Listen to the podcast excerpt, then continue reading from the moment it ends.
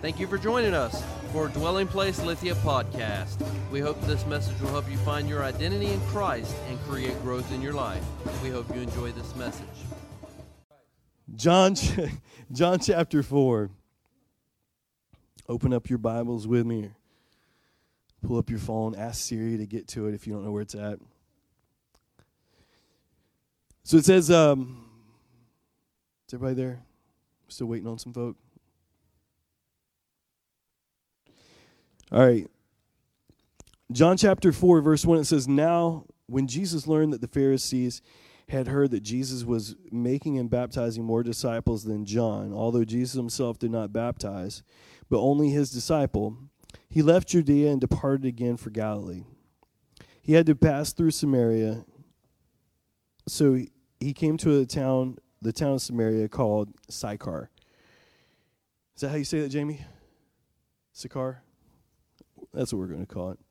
Uh, near the field of Jacob, near the field that Jacob had given his son Joseph.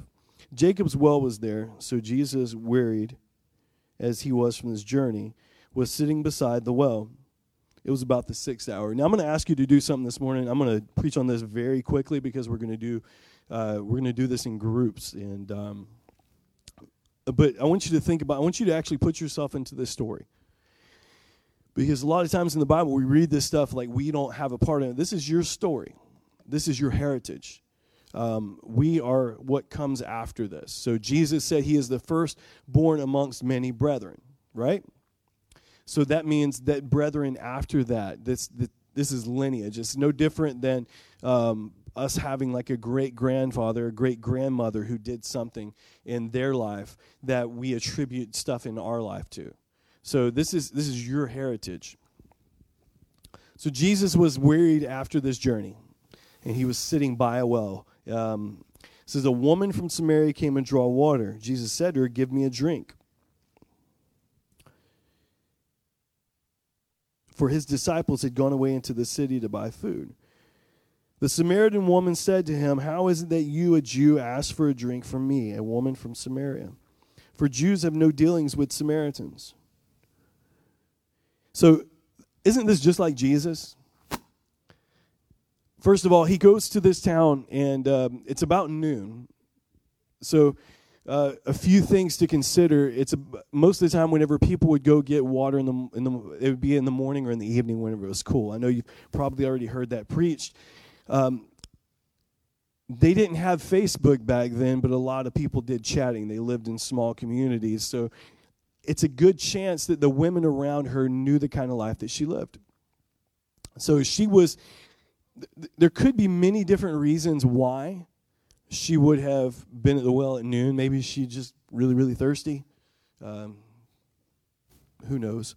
But she had, uh, she was there at noon whenever she norm, whenever people normally weren't, and typically that would be the case of somebody who is not quite loved in the community. So Jesus not only comes to somebody who's not loved amongst her own people, but he also goes to somebody who was typically rejected by Jews. It kind of sounds like Jesus, doesn't it? Something he would do. So Jesus answered her. He said, If you knew the gift of God and who it is that's saying to you, Give me a drink, you would have asked him, and he would have given you water. The woman said, That sounds like Jesus, too. He messes with people's head. He does. Could you imagine this? So this woman sitting here, she she's going in the middle of the day. She's probably not feeling the greatest about herself because of her past. She's going in the middle of the day because she doesn't want to be around those other people. She's probably looking around, making sure nobody else is around. She sees Jesus over there. Jesus says, "Get me a drink." She knows that he's not supposed to talk to her. And he goes and does it anyways. And then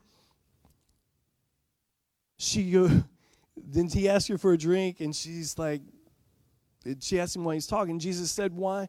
Well, if you knew it was me, if you knew who I was, you'd be asking me for water. And the woman's, all right, she's got to, at this point, she's got to be looking at him like he's crazy. All right? Jesus has has gone into a place he, he's talking to a woman who's rejected by her own people and it's not somebody he's supposed to be talking to anyways. He's sitting by the well, it's the middle of the day and he's asking for water and then tells her that she should ask him for water. And have you ever met anybody that just came off as crazy? Like they're saying stuff that doesn't make sense? It's like pointing at somebody and shooting them with your little handgun nothing's going to happen. He's got nothing to draw water from. So it says, So the woman says to him, Sir, you have nothing to draw water with, and the well is deep. Where do you get that living water? Are you greater than our father Jacob? She's messing with him now. Are you greater than our father Jacob? He gave us a well and drank and drank from it himself, as did his sons and his livestock. Jesus said to her, Everyone who drinks this water will be thirsty again, but whoever drinks the water I give him will never be thirsty again. The water I give will become in him a spring of well, welling up eternal life. The woman said to him, Sir, give me this water so that I will be thirst I will not be thirsty or have to come here to draw water. Jesus is, is leading her to something. I want you to understand how what Jesus is doing here. He's communicating with this person. He, he's breaking boundaries and communicating with her. How many know that if you were somebody who uh, is not quite accepted, and you come to somebody who should not be accepting you, this is like somebody who is um, somebody who, who just doesn't have a whole lot and they also steal from the people that are around them. So the people around them who don't have a whole lot don't really like to be around them. And then you have somebody who's really, really well off and known for being a generous person that's coming over and trying to create a relationship with them. This is the scenario. And there's parallels to this in our life. Because no matter what we try to, no matter what kind of facade we try to place in front of people, we are that Samaritan woman. We are that that person who's got this stuff in, in our lives that we need Jesus to come minister to. We need Jesus to come repair because before Jesus, that's what reconciles inside of us is rejection. And as much as people don't like to to act like that as much as they don't they they'll say they don't care about anybody. Has anybody ever seen anybody post on facebook saying something like i don't care what other people think about me does that seem weird to you? That's it. I'm not listening to anybody else anymore. I guarantee you they're coming back like five minutes later later looking at somebody commented or liked it But that's who we are. Even before Facebook, people would do things so that other people like them. You always have that kid that's around that's a little bit louder than the other ones. As as I was a kid, that was I, I was that's how I proved I had to prove I was tough, and it wasn't that I had to prove I was tough to me. I knew I wasn't. I had to prove I was tough to everybody else so they would believe this fake figure that I'm placing in front of them. Women do the same thing. Everything's a facade. It's not real. It's just not. And we're all living this fake life until you meet Jesus. Meeting Jesus is like being Neo in the Matrix. It pulls you out of all the falsehood, all the junk that could happen. All the stuff that we place in our life that we, we take and we place value on, guys are terrible about it. I, I know it from that perspective, obviously, because of the group that I'm with. I'm identifying as a guy today, even though that's not popular in our country. And yes, I can swim pretty good. But they have, regardless of what you identify with, it's you, you place these you place up a facade so people can look at because you don't, you don't I mean people don't really want to see the real you or you don't think they do. So we build these things up. And we that's where we start placing our value. We start placing our, our value on what other people think. Now, this woman at the well, she's coming in the middle of the day. What do you think she places her value on herself? How does she how does she value herself? It's what other people think about her. And she's willing to compromise so that at least one person will think well of her. She doesn't want to hear what the other people think about her, so she avoids them. And she she'll go back home to the man that she's with that's not her husband. Even though that she is further wrecking her reputation. She's in a cycle of self defeat and it's just going and going and going. And she she's got a bad reputation so she can't be around other people because of trying to make men happy in her life that don't really care about her.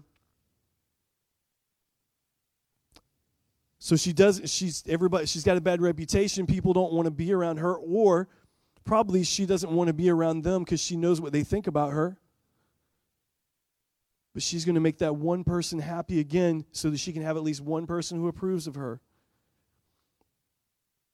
can you see how thirsty she is?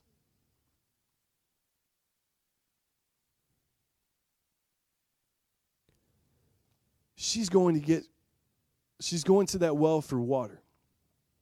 And Jesus knows that she needs something else. We've all been there. Every last one of us. If, if you if you are a Christian, if you've given your life to Lord, you've been there.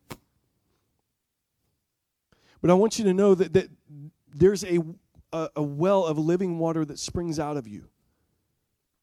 That well of living water Jesus has given you, God has given you, not so that you can just take little sips. That's supposed to spring out of you. That's supposed to be something that boils out of you that you can't control, and it continually it helps you identify and, places your value system in the right place so that Satan can't confuse you and Satan can't put those uh, that other junk in your life saying, hey, I'm going to be me because I look like this. You know who you look like? You look like God. You're created in His image.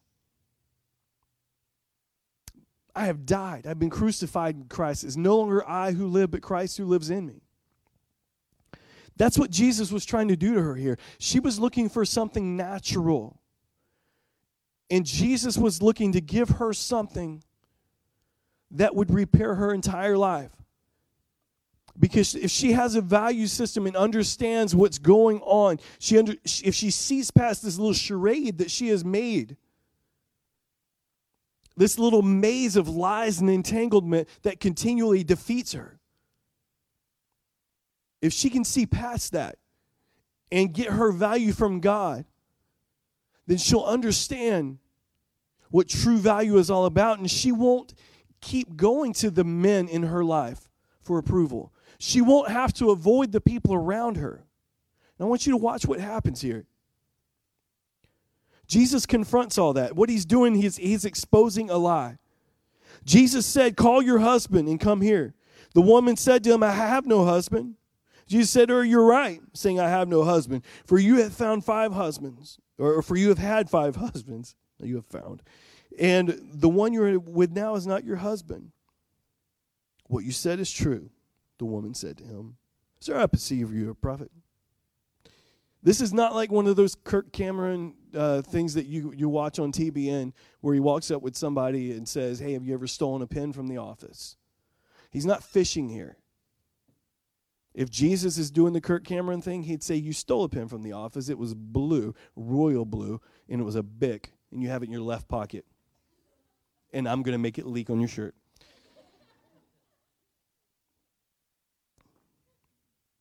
But he's not fishing here. What he's doing is exposing a lie to her. He's exposing this tangle. That She's trying to keep all this. You understand what's going on? It, like she's this is her lie. This is where she's placing her value. This is her her web of things that she wants to keep hidden from everybody. And Jesus is just blowing her mind because he's just exposing it. Because that was what kept her from being her. Your lie is what keeps you from being you.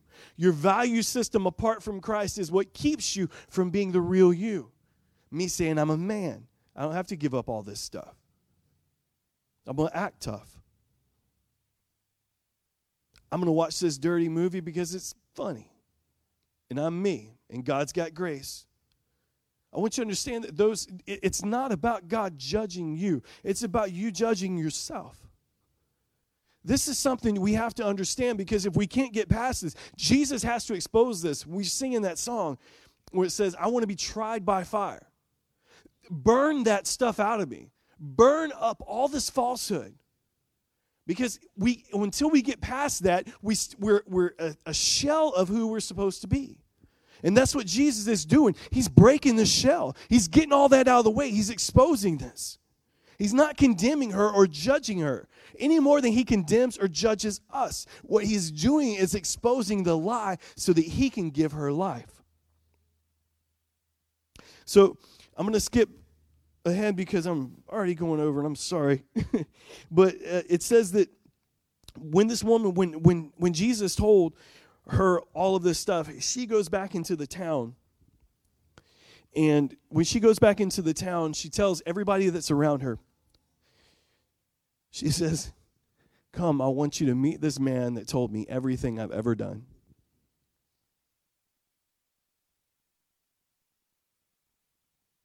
This is what's so beautiful about God. This is what's so beautiful about Jesus. If you can click this in, this will change your perception of what Jesus has done in your life. This is where so she goes she's remember we talked about this web this this like false her that she is trying to keep up where she's trying to get this she's got this approval system that she she don't want to be around other people so she doesn't want to hear the bad stuff and she's got this one man that she knows that she shouldn't be in a relationship with but she is anyways. This is cultural stuff. Like she's doing this because it's approval stuff. Jesus exposes all that She's remember she's down there in the middle of the day because she doesn't even want to be around other people because she doesn't she can't stand the fact that anybody knows this junk in her life. She can't stand the fact that other people see her as this person. Jesus gives this to her. Jesus gives her this present of exposing that stuff in her life. And the first thing that she does, she goes into town and she tells everybody what she was scared of, she's not scared of anymore. She's not, she's not afraid. Her value system changed like that. Jesus came into the picture and her value system was just demolished. He changed it all. He took her from a place where she was feeling like an outsider to I just spoke to Jesus. And I have this eternal life that's in me now. I have a well that keeps coming up inside of me. I don't have to get, I don't have to take a drink from you, a drink from you, a drink from you, and a drink from you so that I can just get rid of this dying thirst. I'm not thirsty anymore. I don't need your drink. I don't need it. I don't need to drink on your approval. I don't care how you feel about me because the well that's inside of me the approval system I have is the approval system that God said He is worth enough that I'm going to send my son, even though I know that they're going to take his life. He's worth the life of my son.